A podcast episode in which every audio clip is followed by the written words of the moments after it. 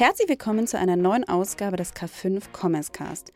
Bei dem nachfolgenden Gespräch handelt es sich um eine Aufzeichnung aus der Reihe Learn from the Best live aus dem K5 TV. Erik Siegmann, Host des Marketing Commerce Chat, hat dieses Mal Julia Bösch, CEO und Co-Gründerin von Outfittery zu Gast. Im Fokus des Gesprächs steht die erfolgreiche Kundenbindung von Outfittery, einer Plattform für personalisierte Mode.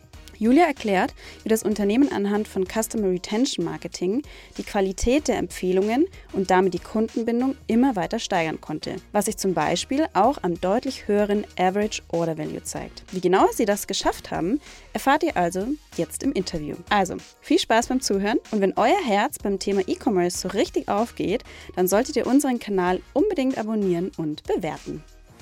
Herzlich willkommen zum K5 Commerce Cast. Gemeinsam mit unseren Partnern präsentiert euch das K5 Moderatorenteam tolle Use Cases sowie die neuesten Entwicklungen und Trends aus der Welt des digitalen Handels. Zu Beginn ein kurzer Hinweis in eigener Sache.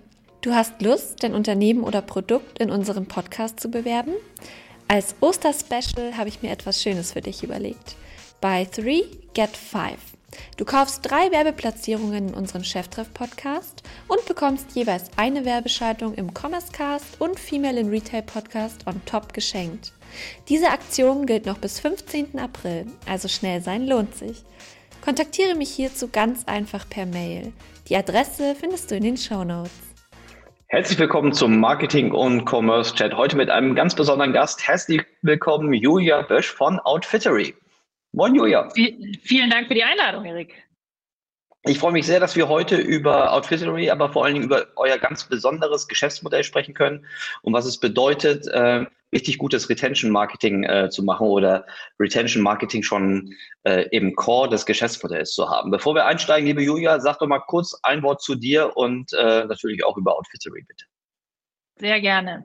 Ich bin Julia, ähm, Gründerin und CEO von Outfittery. Und Outfittery ist der europäische Marktführer für Online Personal Shopping. Und was bedeutet das? Das bedeutet, wir bieten echte Personalisierung und wir haben die Art, wie Menschen online Mode kaufen und Lieblingsteile finden können, komplett auf den Kopf gestellt. Das heißt, wir starten nicht mit einem riesigen Sortiment, sondern wir starten beim Kunden und bei der Kundin. Und wir verstehen, wer ist dieser Mensch, wer äh, möchte er sein, was ist ihr wichtig. Und auf der Basis bekommt jeder Kunde, jede Kundin von uns eine persönliche Stylistin an die Seite gestellt und wir stellen dann ganz individuelle Outfits und Teile zusammen. Äh, und die bekommt man dann erst digital per Vorschau zugeschickt, kann da noch Feedback geben und bekommt das dann ganz bequem nach Hause. Das heißt im Endeffekt ein Luxusservice eines Personal Shoppers, äh, was wir kostenlos anbieten in aktuell neun europäischen Märkten. Und ähm, wir haben Ende letzten Jahres äh, gerade Outfittery für Frauen gelauncht. Äh, davor waren wir jahrelang exklusiv für die Männerwelt unterwegs und äh, jetzt eben auch für Frauen. Und das freut mich als Gründerin natürlich besonders, weil endlich kann ich jetzt auch selbst unseren Service nutzen. Da war schon ganz viel dabei. Ich äh, versuche es mal so ein bisschen für mich so zu zerlegen. Also erstmal, ähm, ihr seid im weitesten Sinne, seid ihr im, im Mode-Vertical äh, zu verorten. Das ist ja eine der ältesten Distanzhandelsdisziplinen eigentlich, oder zumindest mit die älteste, vermutlich. Nur früher wurde sie halt rein transaktional gedacht, ne? Produkt, Angebot, Zielgruppe, Peng, Transaktion. Ähm, und ihr habt ja so etwas wie eine Art, ich weiß nicht, würdet ihr es Subscription-Modell nennen, aber vielleicht sagst du noch mal kurz, über die Art, wie ihr mit euren Kundinnen und Kunden zusammenarbeitet und wie ihr es denn schafft, über die Kundin und den Kunden im Grunde mehr zu lernen, als er oder sie selbst über sich wissen. Das ist ein sehr guter Punkt, genau. Also im Endeffekt bauen wir eine langfristige Beziehung mit unseren Kunden auf und uns geht es darum, äh, dich ganz genau zu verstehen. Das heißt, in mhm. der ersten Erfahrung gehst du durch eine Art Online-Fragebogen, wo wir dich zum Beispiel fragen, äh, wie alt fühlst du dich? Also es geht uns nicht darum, wie alt bist du, sondern wie alt fühlst du dich? Oder welche Farben gefallen dir, welche gefallen dir gar nicht? Was hast du vielleicht für Passformprobleme? Und ähm, darauf basierend erstellt dann unser Stylist in Zusammenarbeit mit unseren Algorithmen eine Empfehlung für dich. Und jedes Mal, wenn du bei uns äh, bestellst oder einfach nur online ein Feedback gibst, lernen wir. Das heißt, wir werden über Zeit immer, immer besser und dementsprechend ist auch unsere Erfahrung, unsere Customer Experience ist darauf ausgelegt, auf einen ständigen Feedback Loop. Nicht eine einzelne Transaktion, sondern wirklich ständig besser zu werden, ständig zu lernen. Auch aus Retouren lernen wir. Ähm, und genau, das, das ist im Endeffekt der, der Kern unseres Modells. Und zu der Frage mit dem Subscription-Modell wir bieten unseren Kunden beide Möglichkeiten an. Also unser Kunde kann sagen, ich möchte mich einfach wieder melden, wenn ich was brauche. Oder kann sagen, ich finde das so cool hier mit Outfitry. Ich möchte alle zwei, drei oder vier Monate eine neue Auswahl ganz bequem von euch nach Hause zugeschickt bekommen und möchte eigentlich gar nicht mehr drüber nachdenken müssen. Und äh, wir sehen eben, dass fast die Hälfte unserer Kunden sich dafür entscheidet, für dieses Abo-Modell. Das ist so eine Art Soft Subscription. Äh, das heißt, ein Commitment des Kunden zu sagen, ich committe mich auf, auf euch, ich möchte mit euch äh, über lange Zeit zusammenarbeiten und bitte macht mir, macht mir regelmäßig Vorschläge. Kannst, kannst du so ein bisschen äh, Zahlen, Daten, Fakten sagen, ungefähr, also in welcher, in welcher äh, Umsatzliga seid ihr unterwegs und natürlich dann auch auf der, auf der, auf der, ähm, auf, auf der Wachstumsseite, äh, wie sich so euer Geschäftsmodell in den letzten Jahren weiterentwickelt hat? Klar, also wir sind, wir liegen, sag ich mal, um die 100 Millionen, äh, was den Umsatz angeht.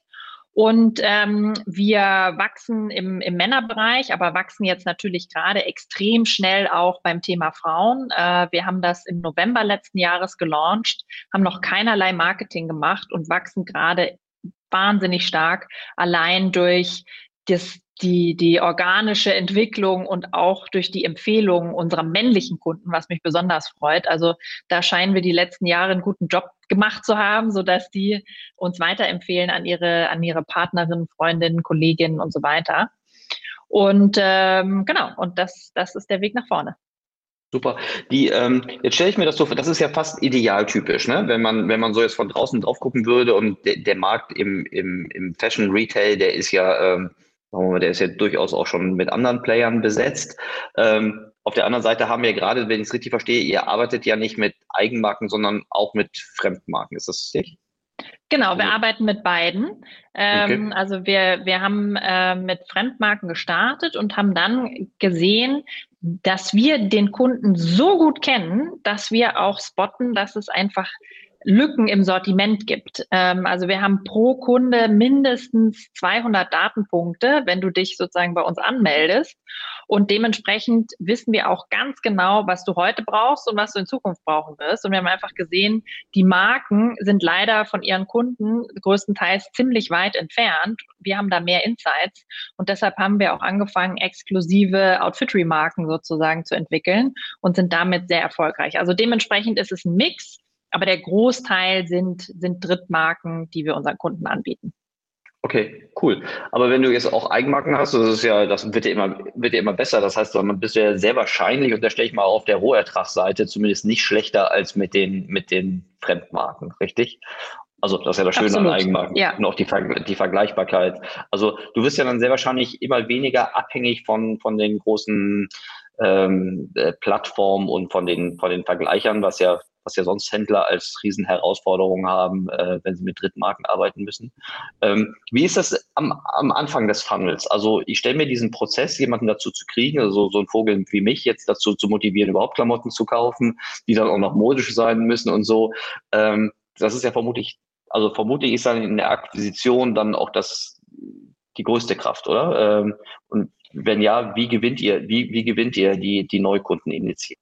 Ja, Also es gibt im Endeffekt die Motivation für Kunden, Outfitry auszuprobieren, sind zwei Sachen. Das eine ist die, die Convenience, also die Möglichkeit, eine Stylistin, einen Experten zu haben, der für mich diese unfassbare Auswahl, die es da draußen gibt zum Thema Mode, runterbricht und mir sagt, das sind die fünf bis zehn Teile, die ich auf Basis deines Stilprofils, Erik, dir absolut empfehlen würde. Das, das ist die, die eine Sache. Und die zweite Sache ist die Inspiration. Ähm, das heißt, wenn, wenn du sagst, du, ich kenne meinen Stil total, äh, ich habe auch meine Lieblingsmarken, aber irgendwie langweilt es mich und jetzt zwei Jahre Pandemie, ich will mal was Neues. Und das hören wir eben auch sehr viel von unseren Kunden, dass sie sagen, ihr habt mir eine Marke empfohlen, die kannte ich nicht oder eine Farbe, die hätte ich selber im Leben nicht in die Hand genommen. Aber jetzt habe ich es ausprobiert und finde es super und das ist irgendwie meine neue Lieblingsmarke. Und äh, diese, diese Convenience und die Inspiration, das bringen wir natürlich auch im, im Top of Funnel sozusagen rüber und bringen dann die Kunden spielerisch durch diese, diese erste Erfahrung. Also du ähm, gehst durch einen spielerischen Fragebogen, wirst die Dinge ganz einfach gefragt. Ich habe ja schon ein Beispiel gegeben, eben, wie alt fühlst mhm. du dich? Ähm, Dinge, die leicht zu beantworten sind, siehst verschiedene Bilder. Ähm, genau, und so bringen wir dich eben dann in, in die erste Erfahrung. Und ein Thema, was für uns zum Beispiel auch ganz entscheidend ist und einen riesen äh, Conversion-Uplift für uns gebracht hat, ist, dass wir äh, dir eben vorab eine Vorschau zuschicken. Das heißt, du bist wirklich zu jedem Zeitpunkt voll in Kontrolle, hast alle Optionen, kannst nochmal Feedback geben, kannst sagen, das ist das ist jetzt, also das ist kompletter Murks, bitte nochmal neu machen. Ähm, und äh, genau, so, so gehen wir Schritt für Schritt, führen wir dich als Kunden daran. Okay, cool. Und jetzt unterstelle ich, dass die, dass die Gewinnungswege dann im Vergleich zu, zu klassischen Retailern dann weniger Lower Funnel, also suchmaschinenlastig sind, sondern dass sie auch gerade um diese Bedarfsweckung und Inspiration zu machen, eher mit, mit äh, Bewegtbild und Bildmotiven, also eher Upper Funnel, vermutlich viel Social äh, macht, äh, also klar, machen jetzt alle, aber rein von der Gewichtung, äh, dass ihr deutlich mehr im Mid- und Upper seid, oder? Genau, genau. Also tatsächlich richtig geraten, viel Social, mhm. äh, mhm. aber ein komplett diversifizierter Mix natürlich mittlerweile. TV ist auch für uns ein Direct Response Kanal, mhm. der, der tatsächlich erfolgreich für uns funktioniert. Mhm. Ähm, ja. Und wir okay. haben mittlerweile auch für Outfitry vor allem in den, in den deutschsprachigen Märkten eine sehr hohe Markenbekanntheit gebaut. Also ähm, ohne dass wir jetzt wirklich in Markenbekanntheit investiert haben, ist eben durch diese Kanäle die Markenbekanntheit gestiegen und wir sind da jetzt bei ungefähr 75 Prozent der deutschen Männer zum Beispiel, die Outfitry kennen und so um die 30 Prozent der Frauen. Ähm, und davon profitieren wir natürlich jetzt auch in dem, in dem Outfitry Frauen Launch. Okay, die, ähm, wir wollen ja heute äh, schwerpunktmäßig über, über, über CRM und äh, die, ähm, die, Schönheit der Customer Lifetime Steuerung sprechen. Ähm, trotzdem, weil du das Stichwort gerade genannt hast, war TV schon immer ein, also von Anfang an, ihr seid ja schon ihr seid ja jetzt nicht ganz neu, aber auch nicht ganz bestimmt nicht alt. Ähm, aber war TV schon immer Teil des Mixes und äh, wie war so deine Erfahrung über die Zeit? Nee, TV haben wir über Zeit mit dazugenommen ähm, mhm. und haben das eben immer weiter optimiert, welche Zielgruppen für uns funktionieren. Und jetzt natürlich mit der Erweiterung auf Frauen wird das nochmal ein ganz neues Spiel und ein mhm. neues Learning, äh, welche Umfelder da für uns funktionieren werden.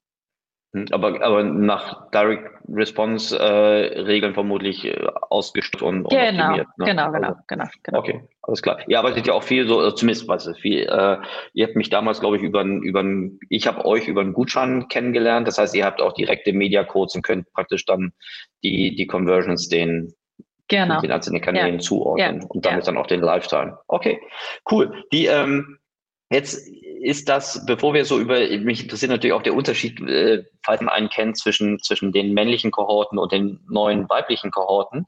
Ähm, jetzt mal ganz allgemein gesprochen, wenn wir so über, über KPIs sprechen, ähm, die, ich sollte aufhören, immer zu raten, aber vielleicht kannst du direkt äh, einfach mal sagen, der Average Order Value ähm, pro Transaktion jetzt, ähm, Gleichmittel höher als in herkömmlichen Geschäftsmodellen und vor allen Dingen höher.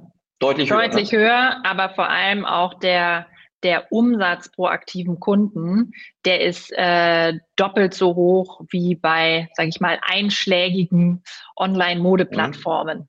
Mhm. Ähm, und, und das, da kommt sozusagen der hohe Wert pro Transaktion zusammen mit eben einer sehr hohen Retention, die wir generieren. Und wir haben, wenn wir auf unsere Kunden schauen, 30 ähm, bis 50 Prozent Share of Wallet.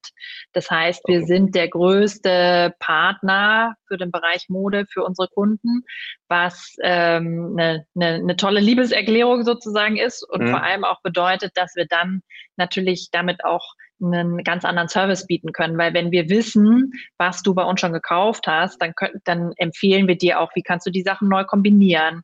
Welches Hemd kannst du jetzt noch dazu kaufen, um noch fünf neue Outfits daraus äh, stell, erstellen zu können? Das gibt uns ganz viele Möglichkeiten. Okay, interessant. Ich wollte gerade die Share of Wallet Frage stellen. Das ist ja praktisch fast so ein bisschen wie in den guten alten Retail-Zeiten, ne? Äh, also in der Generation meiner Eltern. Also ich glaube, mein Vater hat sein Leben lang immer nur bei einem, bei einem Anbieter seines Vertrauens seine, seine, seine Klamotten gekauft. Okay, verstehe ich. Die ähm, ist die, dann würde ich aber auch wiederum raten, dass die, dass die Kauffrequenz also die so aktive mhm. verstehe ich, aber dann die Repeater-Frequenz innerhalb eines Jahres, dass die dann eher geringer ist als die bei herkömmlichen Mode-distribuierenden Plattformen, oder? Ich mag das Ratespiel. Also das, äh, was man auf jeden Fall feststellen kann, ist, dass Männer ähm, ganz anders einkaufen als Frauen. Mhm. Und zwar kauft der europäische Mann im Durchschnitt zwei bis dreimal pro Jahr Mode ein. Und das ist auch die Frequenz, die wir sehen, ungefähr dreimal im Jahr. Ähm, und Männer kaufen dann eher im Bulk. Also gerne mhm. auch Outfits oder so ein bisschen, okay, ich will, ich, hab, ich nehme mir das jetzt einmal vor, will eine Lösung und, und weiter geht's.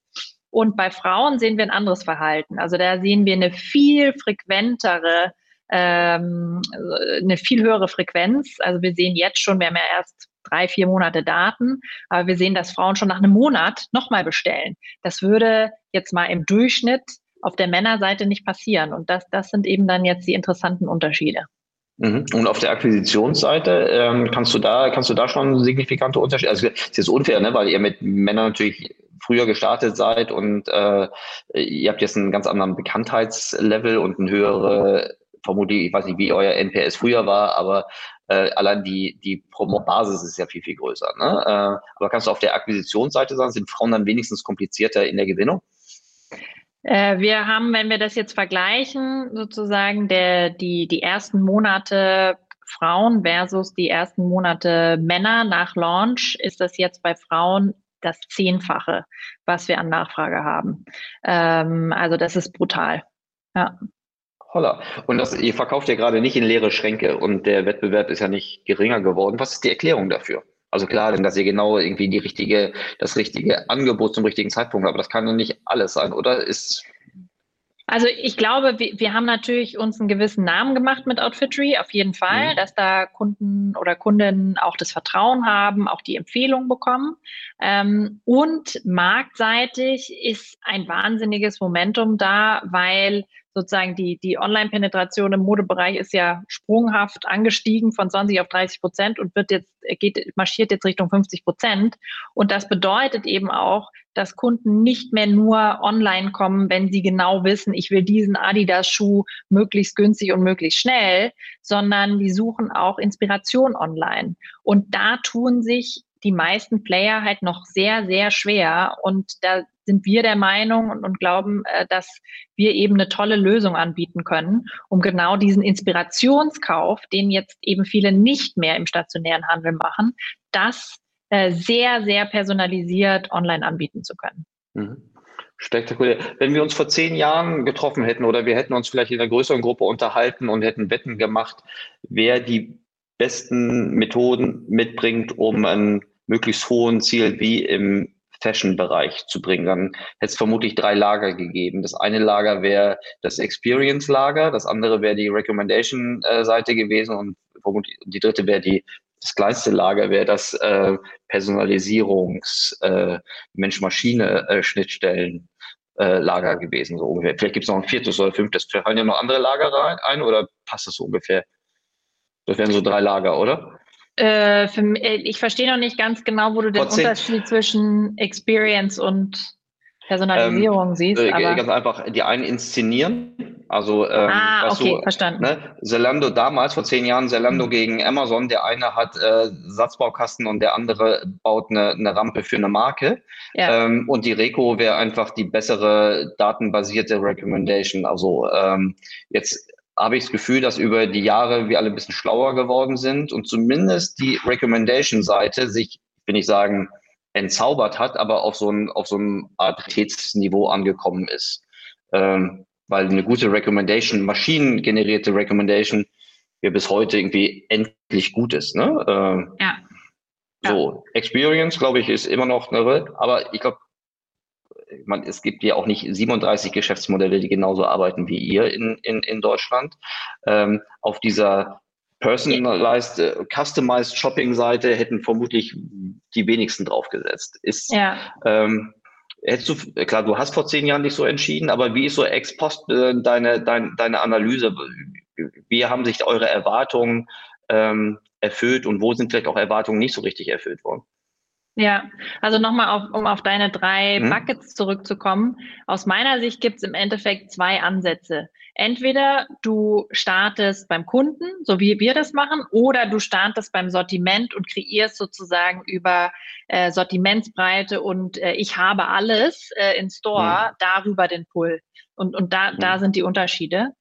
Ähm, mhm. So, und, und was hat sich bewahrheitet? Bewahrheitet hat sich auf jeden Fall die Wette, dass wir über diese Personalisierung äh, wirklich sehr langfristige Kundenbeziehungen äh, bauen können, dass wir auch es schaffen, ein Data Flywheel zu bauen. Also wir glauben ja sehr stark an die Kombination einerseits der persönlichen Stylisten und aber eben auch äh, Data und Tech auf der anderen Seite. Und durch die, durch unsere, durch, durch, unser Data Flywheel schaffen wir es, dass umso mehr Kunden auf die Outfittery-Plattform kommen, desto mehr Daten haben wir und desto besser wird der Service. Umso, umso besser der Service ist, desto mehr Kunden. Und das können wir eben jetzt auch im Zeitablauf der letzten Jahre sehen, dass Kunden immer mehr bei Outfittery ausgegeben haben, weil die Qualität dieser Empfehlung immer besser geworden ist durch das Data Flywheel. Also mhm. das, das hat sich bewahrheitet. Ähm, es ist auf jeden Fall auf der Herausforderungsseite. Es ist ein komplexes Modell. Das mhm. sieht auf den ersten Blick einfach aus. Es gab auch einige äh, Marktbegleiter, die äh, gedacht haben, das ist einfach. Ich habe ja die Komponenten schon da. Aber es ist eben komplex, weil du es nur skaliert bekommst, wenn du das tatsächlich auch äh, sehr stark technologisch treibst und smart aussteuerst. Ähm, und das ist, das ist auf jeden Fall die Herausforderung, die wir auch gesehen haben. Mhm. Okay, interessant. Die, die, der Unterschied bei euch zu anderen ist ja auch, also neben, neben dem Geschäftsmodell an sich ist, ist, dass euer Data Flywheel noch eine menschliche Schnittstelle zum Kunden mhm. hat und zum Kunden.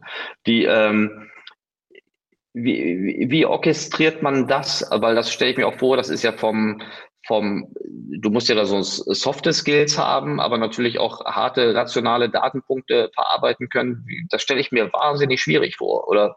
Das haben ja noch nicht viele richtig gut erreicht. Genau, das ist auch definitiv eine, eine Pionierarbeit. Ähm, und wir nutzen die, die Intelligenz und die Kompetenz unserer Stylisten dafür, eben auf Basis der Empfehlung der, der Recommendation Engine kreativ was für dich, Erik, zusammenzustellen und dem Ganzen auch eine persönliche Note zu geben. Das heißt, du bekommst mit jeder Outfittery-Box auch eine handgeschriebene Karte, äh, wo dir deine Stylistin eben eine Nachricht schreibt und auch erklärt, warum sie jetzt diese Teile für dich ausgesucht hat. Und das macht eben schon auch mit den Reiz aus, weil Kunden merken, das ist jetzt hier nicht irgendeine Maschine und ich bin eine Nummer im System, sondern es gibt hier wirklich jemand, der sich um mich kümmert. Und die Komplexität ist natürlich, wie gestalte ich diese Mensch-Maschine-Kommunikation und diese Interaktion und wer entscheidet was?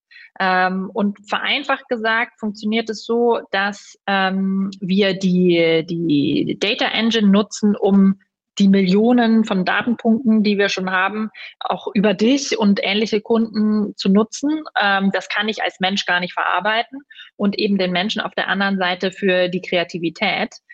Das heißt, wenn du bei uns bestellst, nutzen wir die ganzen Datenpunkte, die wir haben. Wenn du schon seit fünf Jahren bei uns bist, alles Feedback, was du jemals gegeben hast. Und ich als Stylistin sehe dann in unserem System, das sind äh, die Teile mit der höchsten errechneten Behaltewahrscheinlichkeit für Erik. Und darauf basierend kann ich dann noch Anpassungen machen. Und äh, somit diese sozusagen automatisierte Empfehlung ist eben immer besser geworden, mittlerweile so gut, dass wir die auch nutzen und an den Kunden direkt ausspielen. Das heißt, du kannst jetzt auch in der Outfittery App browsen, sagen, ich will eine neue Jeans, aber das ist immer so kompliziert und dann passt die nie. Äh, und dann bekommst du von uns die fünf Jeans, wo wir wissen, die wird dir passen ähm, und kannst dann die auch kaufen. Mhm. Okay, krass. Bei euch ist ja so, dass die, worüber man ja jetzt gar nicht mehr so seit kurzem durch die Plattform-Herausforderungen schon ja schon sehr intensiv darüber spricht, also das Retention-Marketing, die Bedeutung von, von richtig guten äh, CRM, äh, das ist ja bei euch praktisch schon 1.0-seitig in eurem Geschäftsmodell ganz tief eingebaut. Die, ähm, wenn du, wenn du jetzt so das auseinanderdröseln müsstest, was das euer, eure CLV-Fokussierung und den ganzen Prozess so treibt. Ne? Da habe ich ja schon rausgehört, dass am Anfang sagtest du die, die Personalisierung, die, ähm, klar, die, äh, dann hast du von dem Data Flywheel gesprochen und dieser Mensch-Maschine-Schnittstelle, äh, der guten Beratung. Das, das, das verstehe ich auch noch. Wie sieht das in der, auf der, auf der Kanal- und Kundengruppenseite aus? Gibt es da, gibt's da Besonderheiten, die, die ihr ständig verändern und, und weiter optimieren müsst? Oder ist das im Grunde dann eine resultierende, die ihr gar nicht so sehr steuern oder beeinflussen könnt? Naja, wir setzen da natürlich schon auf der Personalisierung und auch auf der persönlichen Beziehung auf. Mhm. Ähm, mhm. Kunden können ja auch mit ihrem Stylisten telefonieren und all diese mhm. Dinge. Mhm. Und äh, das nutzen wir dann auch in der Reaktivierung, äh, diese Persönlichkeit sozusagen, um dann äh, an den Kunden ranzutreten und optimieren das dann über äh, einen diversifizierten Kanalmix, also von ähm, E-Mail, über Direct Mails, über Plattformen und wissen dann eben, wo wir welchen Kunden am besten ansprechen und auch was unser errechneter CLV ist für diesen Kunden und was wir dementsprechend dafür ausgeben können. Okay. Was, wie, wie lange braucht ihr ungefähr, um so ein, um die Akquisitionskosten eures ähm, also durch, durch den Kundenlebenswert wieder, wieder reinzukriegen? Aktuell steuern wir auf drei bis sechs Monate. Oh, das ist ja ganz schön flott eigentlich. Also ja. je nach Geschäftsmodell, aber das, äh, ich habe mir sagen lassen, dass das in, in alten Versandhandelskategorien äh, deutlich länger gedacht hat. Äh, klar, so eine Funktion von Akquisitionskosten und von Deckungsbeitrag über Lebenszeit. Ja.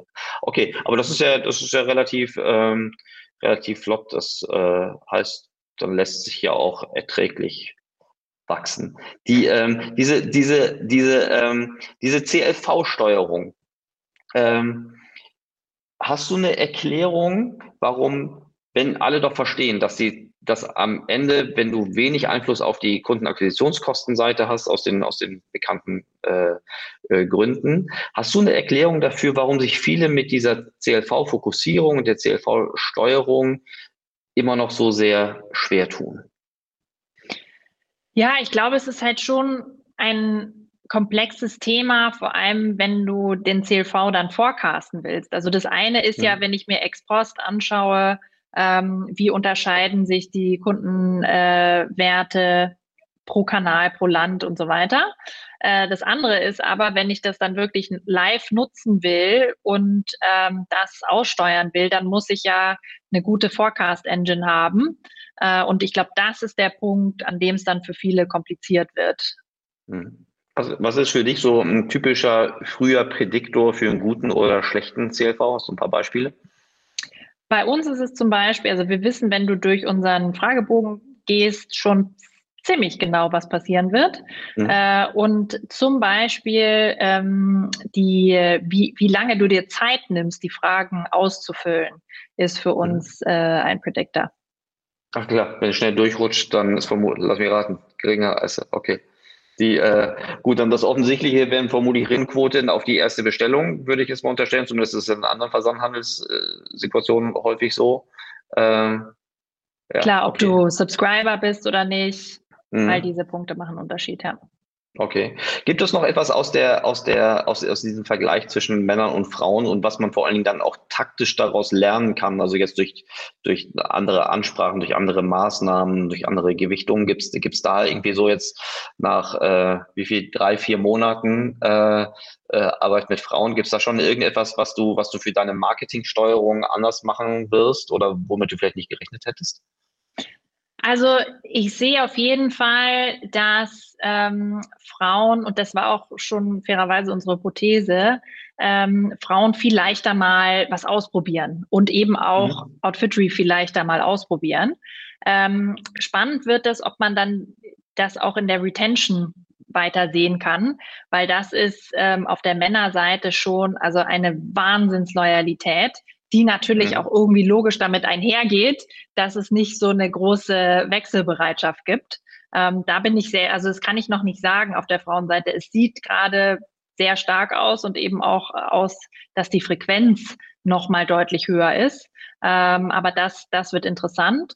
Und was ich auch schon sehen kann, ist ähm, bezüglich Weiterempfehlungen, ist es bei Männern eher so, dass das über Word of Mouth geht. Das heißt, dass man sich Sven so erzählt und Frauen nutzen eher ein Referral-Programm. Das finde ich auch interessant. Ach, witzig, ja. Also die, diese Retention bei Männern aus, allein aus Bequemlichkeit, ne, das merkt man ja schon beim Share of Wallet und bei, das, äh, und bei diesem Bike-Buyern, das kann ich mir schon richtig gut vorstellen, dass das da vermutlich dann auch das Asset ist, was man dann hinten raus nutzen kann. Äh, Gut, interessant mit der Weiterempfehlung. Sagen wir, eine, eine ganz andere Frage, die jetzt im Grunde nicht direkt Marketing-related ist, aber die ich trotzdem vom Geschäftsmodell faszinierend bin. Ich versuche jetzt nicht zu raten, aber wie wirkt sich euer Geschäftsmodell auf euer, auf euer Inventory-Management äh, aus? Was würdest du denn raten? Naja, dramatisch besser. Ähm, weil ihr könnt natürlich Farben, Formen, Größen, Moderisiko könnt ihr ja steuern, was der normale also der herkömmliche, wenn er nicht gerade ein Marktplatzmodell hat, äh, dann kann es ihm egal sein, weil er kein Inventory hat. Aber die alten Retailer hatten doch alle das Problem, dass sie das Mode, Größen und Farbrisiko selbst in den Büchern hatten. Ja, ja, das ist absolut richtig. Das Thema haben wir nicht, weil wir können einerseits sehr genau forecasten, was du in drei oder sechs Monaten haben willst. Mhm. Und ähm, zweitens mal ähm, haben wir mit unseren Markenpartnern sehr gute Deals, dass die sozusagen das Risiko von uns nehmen und sozusagen Kommission machen, weil aus Markensicht ist das, was wir tun, sozusagen Paradies, äh, weil wir können dich ja auch als Marke entwickeln. Ähm, mhm. Wenn ich jetzt eine neue skandinavische Brand äh, bin, die sich im deutschen oder im französischen Markt etablieren will, dann kann ich heute über Outfittery an Kunden wie dich sozusagen insofern rankommen, als dass du kommst ja zu uns, weil du Inspiration willst. Und wenn wir ja. sehen, diese skandinavische Brand könnte dir wirklich gut gefallen, dann werden wir das empfehlen und dann bekommst du das nach Hause, probierst es an und sagst, hey cool, kannte ich nicht. Also das ist sozusagen ja. ein Win-Win und dementsprechend sehen uns äh, Marken eigentlich wie eine, wie eine Marketingplattform. Ja, ja, oder wie, wie, wie ein riesen Live-Panel mit, mit, mit echten genau. Transaktionsdaten, ne? Also ja. das, oder insbesondere ahead of the curve, ne? Also nicht nur als, als, als Follower, sondern äh, stimmt sowieso, wäre nochmal ein Grund, euch nochmal ein WKZ auszukehren und äh, äh, nicht nur die, die übliche ja, gut. Anderes Thema. Aber super, super spannend. Bin ich noch nie drauf gekommen. Ist das wirklich kein, kein reines Marketing-Thema. Wir reden ja hier an der Schnittstelle von Marketing zu, zu Commerce und das ist ja umgesetzt aus in, in vielen Marketing-Situationen, auch gerade jetzt zum Beispiel, wo zum Beispiel Warenverfügbarkeit, also auch mal ganz andersrum gedacht, äh, ähm, durchaus auch ein Thema. Absatz. Ja. Ja, ne, also, du darfst dich nicht beschweren, wenn dein, deine CACs hochgehen, wenn du für die heißen Waren einfach nicht lieferfähig bist. So. Klasse. Die, ähm, was würdest du so, so ein bisschen äh, auf die Zeit geguckt, äh, so, so zum Ende gerne nochmal von dir so ein paar Tipps ähm, erfragen, was du anderen Gründerinnen und Gründern oder, oder Leute, die Verantwortung für E-Commerce-Geschäftsmodelle haben, was würdest du denn so an die Hand geben, wie sie ihre Organisation mehr so CLV äh, fokussiert aufbauen können? Du bist, äh, du sitzt in Berlin, das ist ja so mal für E-Commerce-Innovation gar nicht so der schlechteste Standort, glaube ich. Mhm. Ähm, Aber trotzdem, wie, wie würdest du vorgehen? Wie fange ich an, um CLV Fokus, CLV Steuerung wirklich äh, in die Tiefe meiner, meiner, meiner, meiner Wurzeln irgendwie einzumassieren? Ja, also ich glaube, es fängt schon damit an, auf welche Top 5 KPIs schaue ich als Geschäftsführung. Und mhm. ist da CLV eine davon oder gucke ich mhm. nur auf, auf ein PL-View? Mhm. Damit fängt es aus meiner Sicht an. Mhm. Und dann ähm, erstmal im ersten Schritt in die Analyse zu gehen und zu sagen, okay, eben ex post, ich gucke mir an, wie unterscheiden sich meine Kanäle, wie unterscheiden sich meine Länder, kann ich da Unterschiede sehen, was sind Einflussfaktoren, die ich schon festmachen kann, ähm, das, das zu verstehen und dann eben reinzugehen und zu sagen, okay, wo kann ich jetzt diesen Unterschied nutzen? Wo steuere ich anders aus? Und wie, wie kriege ich diese CLV-Vorhersage auch in meine in, in mein Live-Flow rein. Und dazu brauche ich im Endeffekt ein gutes BI-Team, dazu brauche ich ein gutes Data-Platform-Team und auch irgendwann Data Engineers, die das sozusagen in den, in den Flow mit einbauen. Ähm, und eine ganz, ganz enge Zusammenarbeit zwischen äh, dem Marketing und dem Data-Team. Hm. Okay, äh, kann ich total gut nachvollziehen. Die, ähm, wie, wie gewinnst du diese Menschen, die äh, diese Qualifikation haben? Bildet ihr die aus? Äh, ist man natürlich die Gretchenfrage, ne? Aber äh, was ist, was ist so dein, dein Weg daran? Also meine Erfahrung mit äh, Data Talent ähm, ist, dass der, der beste Pitch ist eine Challenge. Also eine wirklich große Challenge, wo man sagt, boah, das hat irgendwie noch keiner gelöst oder das ist für uns ein Riesenthema. Das ist das, was diese Leute anzieht. Und in unserem Fall ist es sozusagen die Pionieraufgabe, Personalisierung skalierbar zu machen und diese Schnittstelle von Mensch und Maschine zu gestalten, was noch keiner gelöst hat. Äh, und das ist am Ende das, was die Leute, was die Leute anzieht. Mhm. Okay, cool. Wie, wie, viel Kraft gibst du persönlich in das Thema äh, HR, Recruiting, Retention, Weiterentwicklung rein? Ist, das ist das auf jeden Fall eins meiner Top drei Themen, das ist klar, ja. Mhm. Ja, und vermutlich hat sich in letzter Zeit auch nicht abgeschwächt, würde ich es mal raten. Nee, ich denke nicht. Sehr gut. Was ist die, ähm, also großes Projekt, in, was ich jetzt so, so mitgekriegt habe, war, ja, war ja die, ähm, die weibliche Seite des, des Marktpotenziales äh, onzuboarden. Was steht denn so als nächstes an? Kannst du uns schon irgendwas verraten, was, äh, was als nächstes auf deiner, auf deiner Roadmap liegt?